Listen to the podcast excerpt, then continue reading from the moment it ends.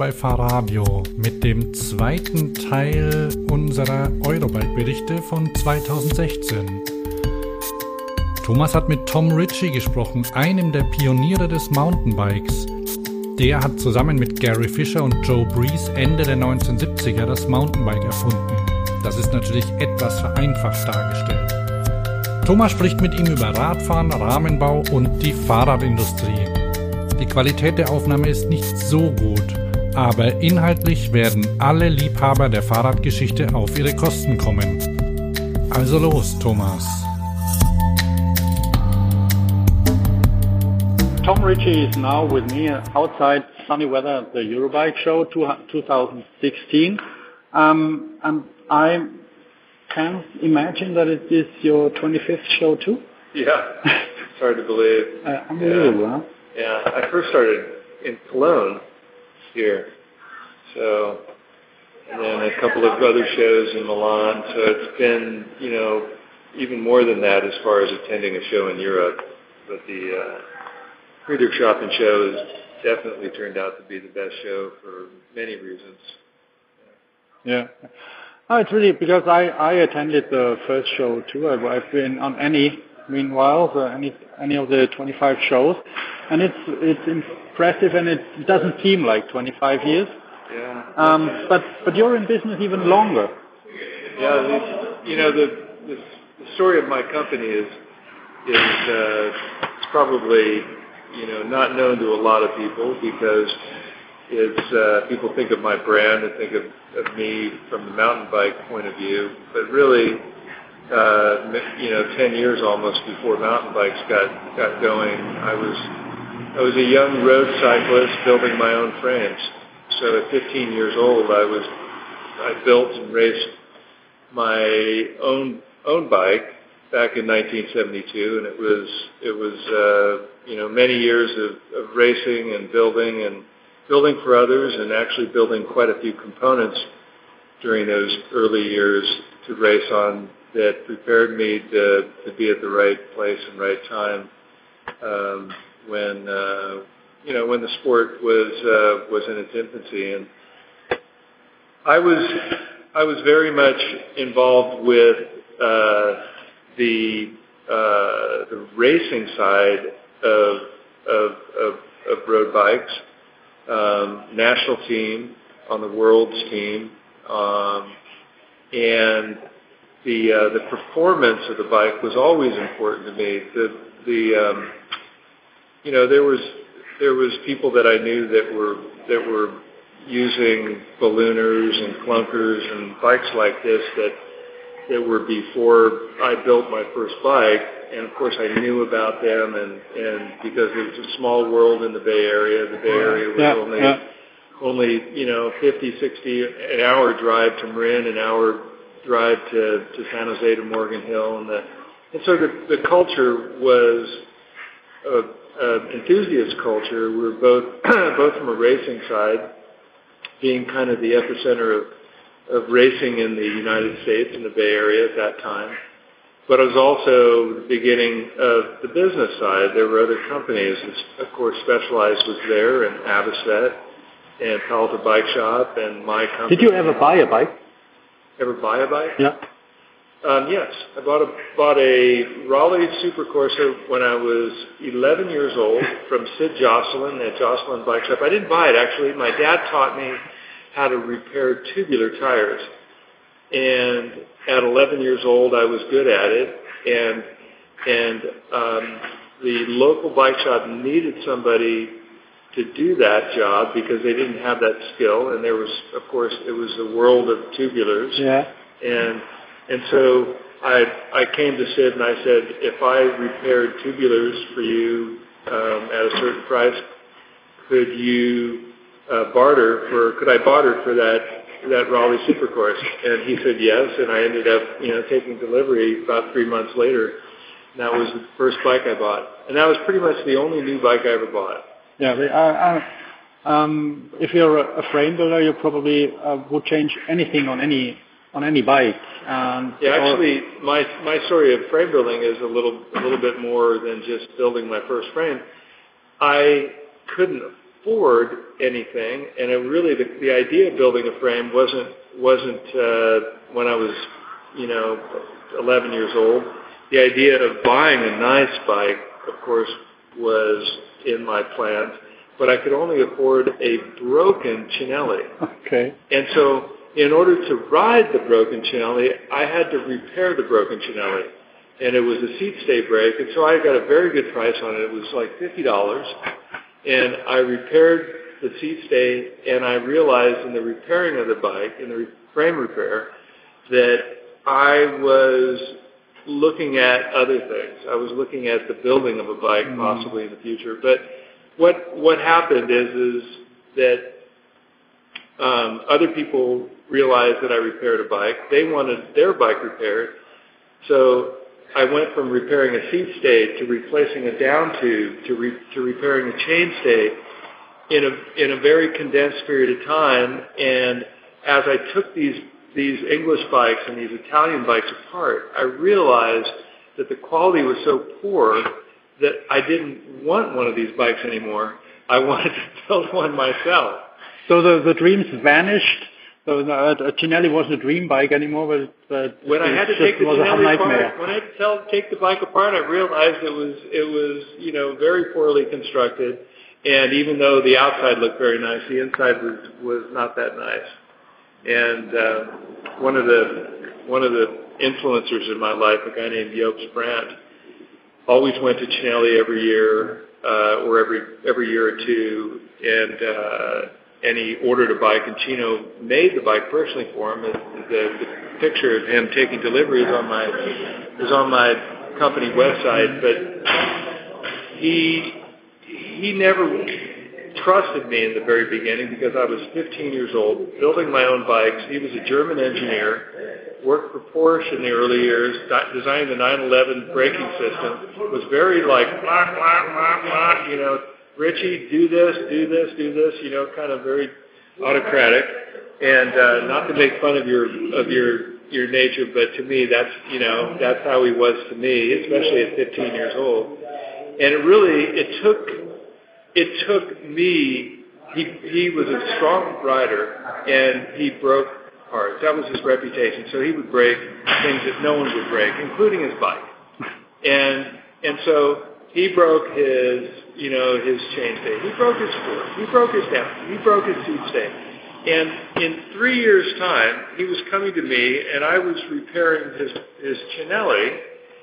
And by the time he, you know, in three or four years, half of the bike was a Ritchey anyway. and he, then he finally said, "Oh, okay, you build me one." Okay. So it was anyway. At that point, um, the story for Jobst is kind of my another story. But but as far as me building in the very beginning, I learned building from taking other bikes and repairing other mm-hmm. bikes, uh, taking them apart. And I, you know, between the age of 11 and 14, 15, so so there was there was quite a bit of, you know kind of uh, you know doing all kinds of things with my father and my father's help that that made it not that difficult for me to say, hey, I want to build a bike. And, and at 15 years old, I, I found a guy that was um, that was a very um, um, obscure frame builder in the Bay Area that that was in my neighborhood that had tubing that sold me enough tubing to build a bike. Yeah. Cool. And you still do it. You still build oh, yeah. frames. Yeah. Is that right that you're giving classes? No. Um, I've only given a couple of classes to my son and friends, um, but I'm doing something in England in a couple of days. Yeah, that's what what I what I heard, but they are probably sold out. yeah. So so you know, I I am you know kind of toying with the idea that I would that I would do this more in the future, and uh, and it, it coincides with with a number of things. I'm I'm uh, I'm re you know reapproaching the uh, the bikes as a as a part of my product line and, and bringing them back with, with some changes, with some improvements. And as I do that, I think that uh, you know, if you know my story as a as a component designer, some things don't happen for a long time. I have an idea of how to do something 40 years ago, and really it, it's, it, it, it comes about that I do them when the materials and the idea and the manufacturer, the vendor, and all these pieces come together, and, and I realize that it's possible to do something. Okay, so you don't you you don't hustle. I don't hustle a design. I've never hustled a design. I, I basically, you know, I'm not going to say, you know, I'm not. I, I will be my. I, I've always been the number one guinea pig, test guinea pig for all my products. So, you know, the the um, the thing that I think help would you know helps most people trust the Ritchey product because they know I'm a serious rider. They know I still race in some in some in some big races that are you know on the mountain bike side primarily, and they know I I test my product and that I have a very close relationship with Thomas and a team and and and the best riders in the world. Thomas and, Thomas Frischknecht. Yeah. Still best buddies. Yeah. yeah. So so you know we are uh, you know, associated with with the team side for 26 years now, mm-hmm. and and many world champions and Olympic champions, and and the relationship with Thomas is is is only is only better in terms of friendship plus product development kind of input, and and so you know whether it's Thomas himself that that really understands the bike better and knows what he's trying to do for his team, which is give them the best the best opportunities to win. Or it's my my closer association with uh, the riders and riding with them and asking them questions and trying to find out, you know, what their needs needs are. There's a very authentic way in which I approach product development. And I, you know, I'm not going to be the first guy necessarily to do things, but when I get around to doing them, I think that uh, I have a kind of a Shimano mindset where it's not. I'm not going to come out with something until it's right. Okay, um, I've got to be honest, and I have that. I have to tell that to my listeners that I thought, okay, I, I we met and said, okay, we make a, an interview, and I said, okay, I have to go to the Ritchey booth and have a look at the new parts. Expected as well, well, expected a stem or whatever, and then I see a complete lineup of beautiful bikes. I'm really impressed. Mm, thank you. Well, you know, it's it's it's been one of those things. I've, I I I've continued to make the breakaway, and the breakaway was such a unique bike that that was really all that I was offering until this year. But of course, I wanted to make bikes. I wanted to to you know kind of you know put put the effort into the bike line. But as you know, I'm I'm what I want to do and what I have time for and and what the company and people that I that work for work with me, you know, want to do is often two different things. Yeah. And um, and it really took this long for them to want to do it. yeah, I mean, actually, a company has to exist, and its existence is, is like sell stuff, and yeah. so um, the market is right for steel bikes. Uh, I have to tell that most of the bikes are steel. There's one on carbon, no aluminum. Yeah, the carbon bike is a is a is a breakaway specific bike, and there will be another another uh, a brother of that bike that'll be a, a cross one coming next year. So, you know, the breakaway is is is kind of near and dear to me in terms of my lifestyle and what I what I want to the quality of bike that I want to ride and and use and travel. And I know that I know that for a lot of people, um, it's the same story. So maybe not so much here in Europe, but back home. And uh, having the top of the line bike that goes into a case has always been, you know, kind of my goal. And and I consider the new carbon one uh, pretty pretty sweet bike.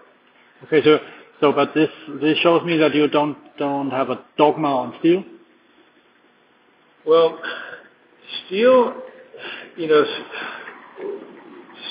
there's quite a few um, reasons that I that I did the carbon bike the way I did the carbon bike. First of all, carbon bikes these days are not okay. Let me back up. As a as a as a 15 year old in 1972, the world of steel really hadn't changed for 50 years. you know, the construction methods and and and basically frame design. Yes, components had changed, but frame design was really um, was really pretty much a non-moving component.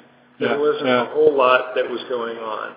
Horizontal top tube. Yeah, and- and diameters of tubes and butting constructions. And when I went to Columbus factory in 1984, they showed me on the wall the specification of Columbus SL tubing from 1898.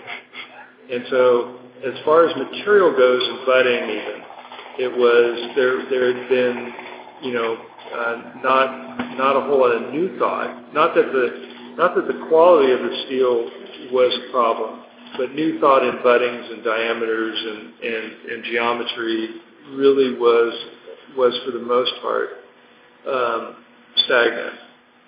And um, and so, as a person from 1972 that was that was looking at this, as a person that was surrounded by Silicon Valley tech engineers in terms of in terms of kind of the the culture of, of, of engineers and, and people that were making big changes in the world that the world hadn't even attributed to, them at that point. They were just engineers at that point.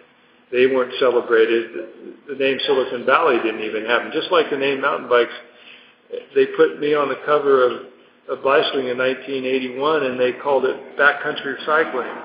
I mean, in 1981, mountain bikes, the name still hadn't approached, you know, critical mass. So, anyway, long story short, the um, the way that the that the that the world looked at the bicycle was a steel bicycle, and it was a steel bicycle that had been there for quite some time. The way it had been there for quite some time. There's wonderful things that that that that that I can that I can be thankful for that that was a result of being born then at that at that period of time and, and building from that period of time. First of all, everything was measured from a steel platform, a material. You know, there there was other materials. Of course, there was the you know all kinds of aircraft grade aluminums. There was forgings, of course. There was uh, companies. Um, you know, CNC was not popular. There was no real CNC type machining going on at that time. There was, but there it was in the in the real aerospace. Yeah, it was, it was, you know, um, technology space, driven uh, industry. space, uh, yeah. space technology. But but as far as any of the traditional, you know, components that were being made, they were made by general machining and forging and methodology. And and um, and so I say all this because steel was the measuring block of all things that work. And and it was your fallback material for, for, for everything that you trusted. And so, you know, that a steel bike should last 10 or 20 years and be repairable and all those features was built into the way you thought as a, as a, as a person in the bike industry or a person trying to build frames or trying to improve the bike or whatever. It was like your benchmark was always steel. Steel, steel, steel. It still is. Your chain is steel, your cables are steel, your spokes are steel, your your axles are steel. Of course, all the very important parts that your bike wouldn't function uh, in, a, in a predictable way are still steel. And in, and, and, and in, you know, in a very important way, people forget how much of their bike is steel. And, and so, of course, steel comes comes to you in the form of, of steel that goes to the moon and steel that are, that are that's being made out of barbed wire and nails. And so the range that steel can be made is a unique range. Aluminum's much less of a range. Carbon, much less of a range.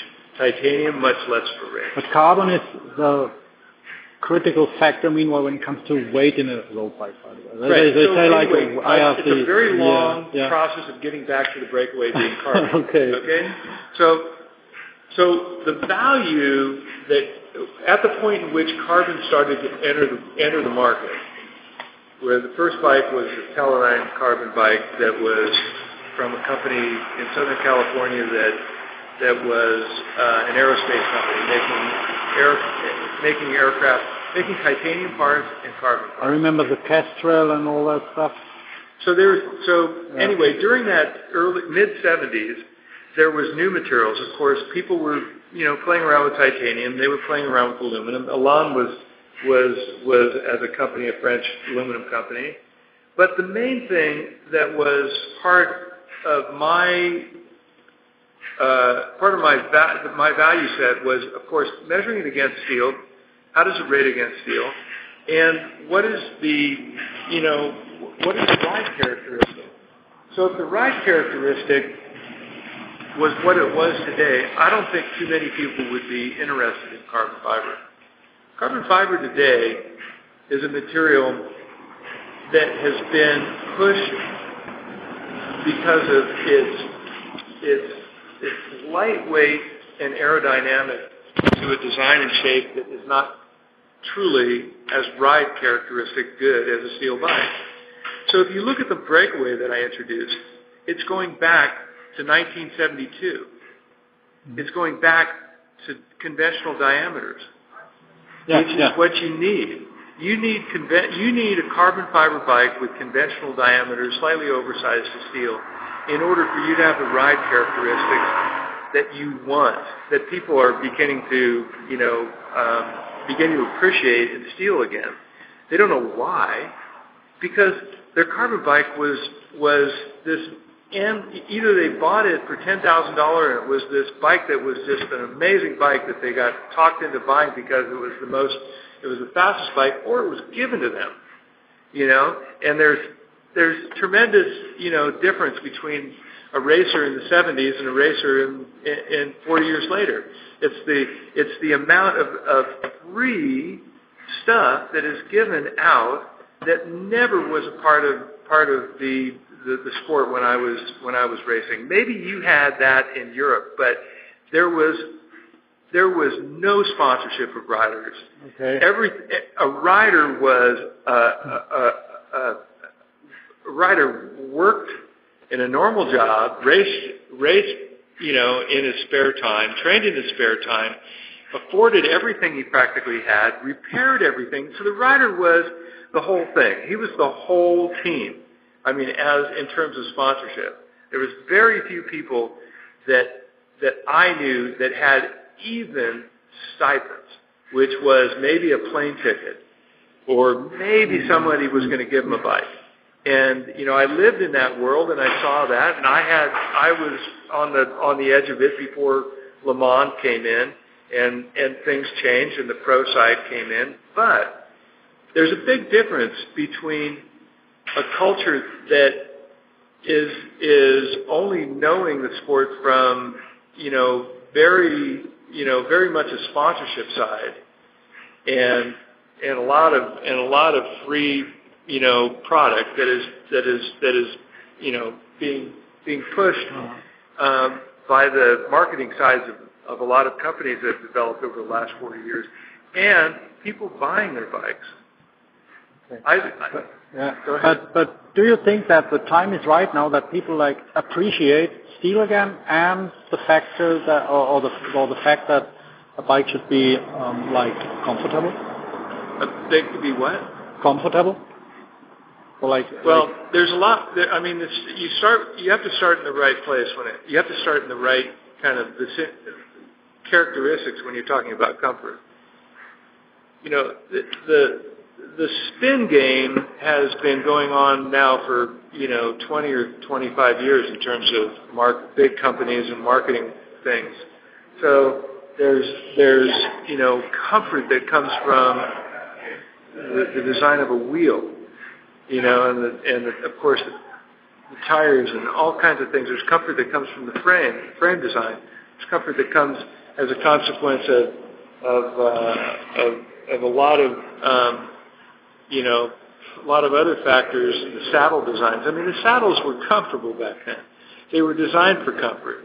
You know, saddles are designed for for sex appeal now. They're designed for you know the look. The the shoe industry took over the saddle industry, and it it turned into into into fashion, and and and so.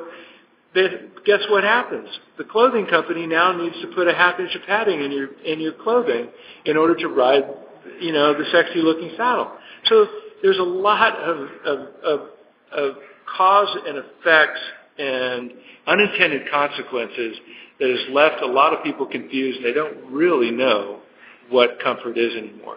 They don't know what why a steel bike is designed the way a steel bike is. They just, you know, there's probably 90% of the people looking at steel hearing rumors that it's comfortable, but not really understanding why. It's based on tubing diameters.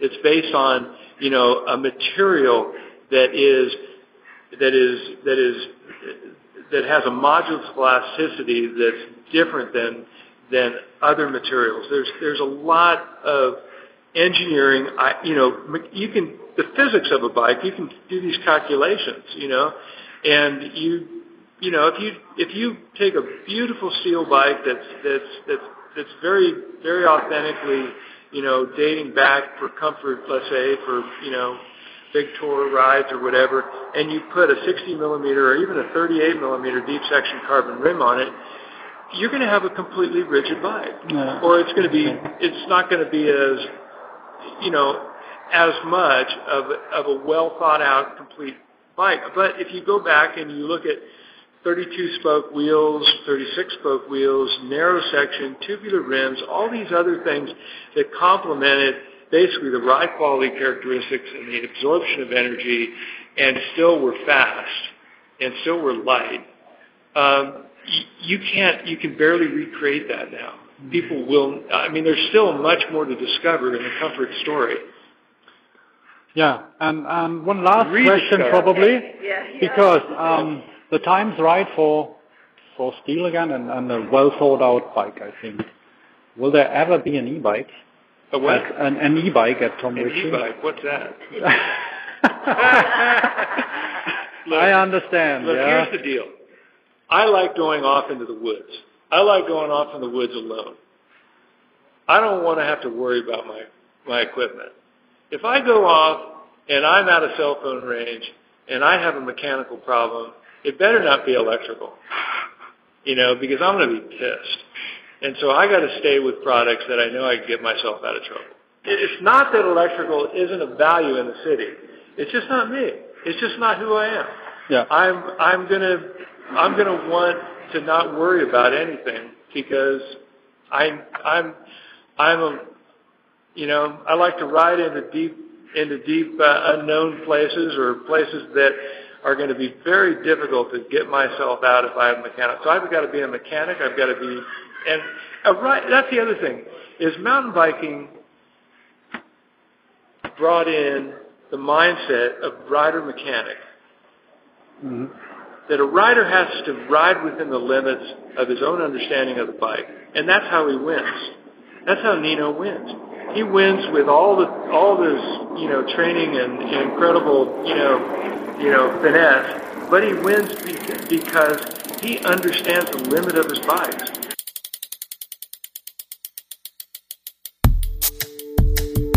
Das war der zweite Teil der Eurobike-Serie und vielleicht der erste Teil der inoffiziellen Serie Legenden der Fahrradgeschichte. Wenn ihr uns etwas Gutes tun wollt, dann bewertet uns bei iTunes. Wir freuen uns auch immer über Kommentare per E-Mail oder Twitter oder Facebook.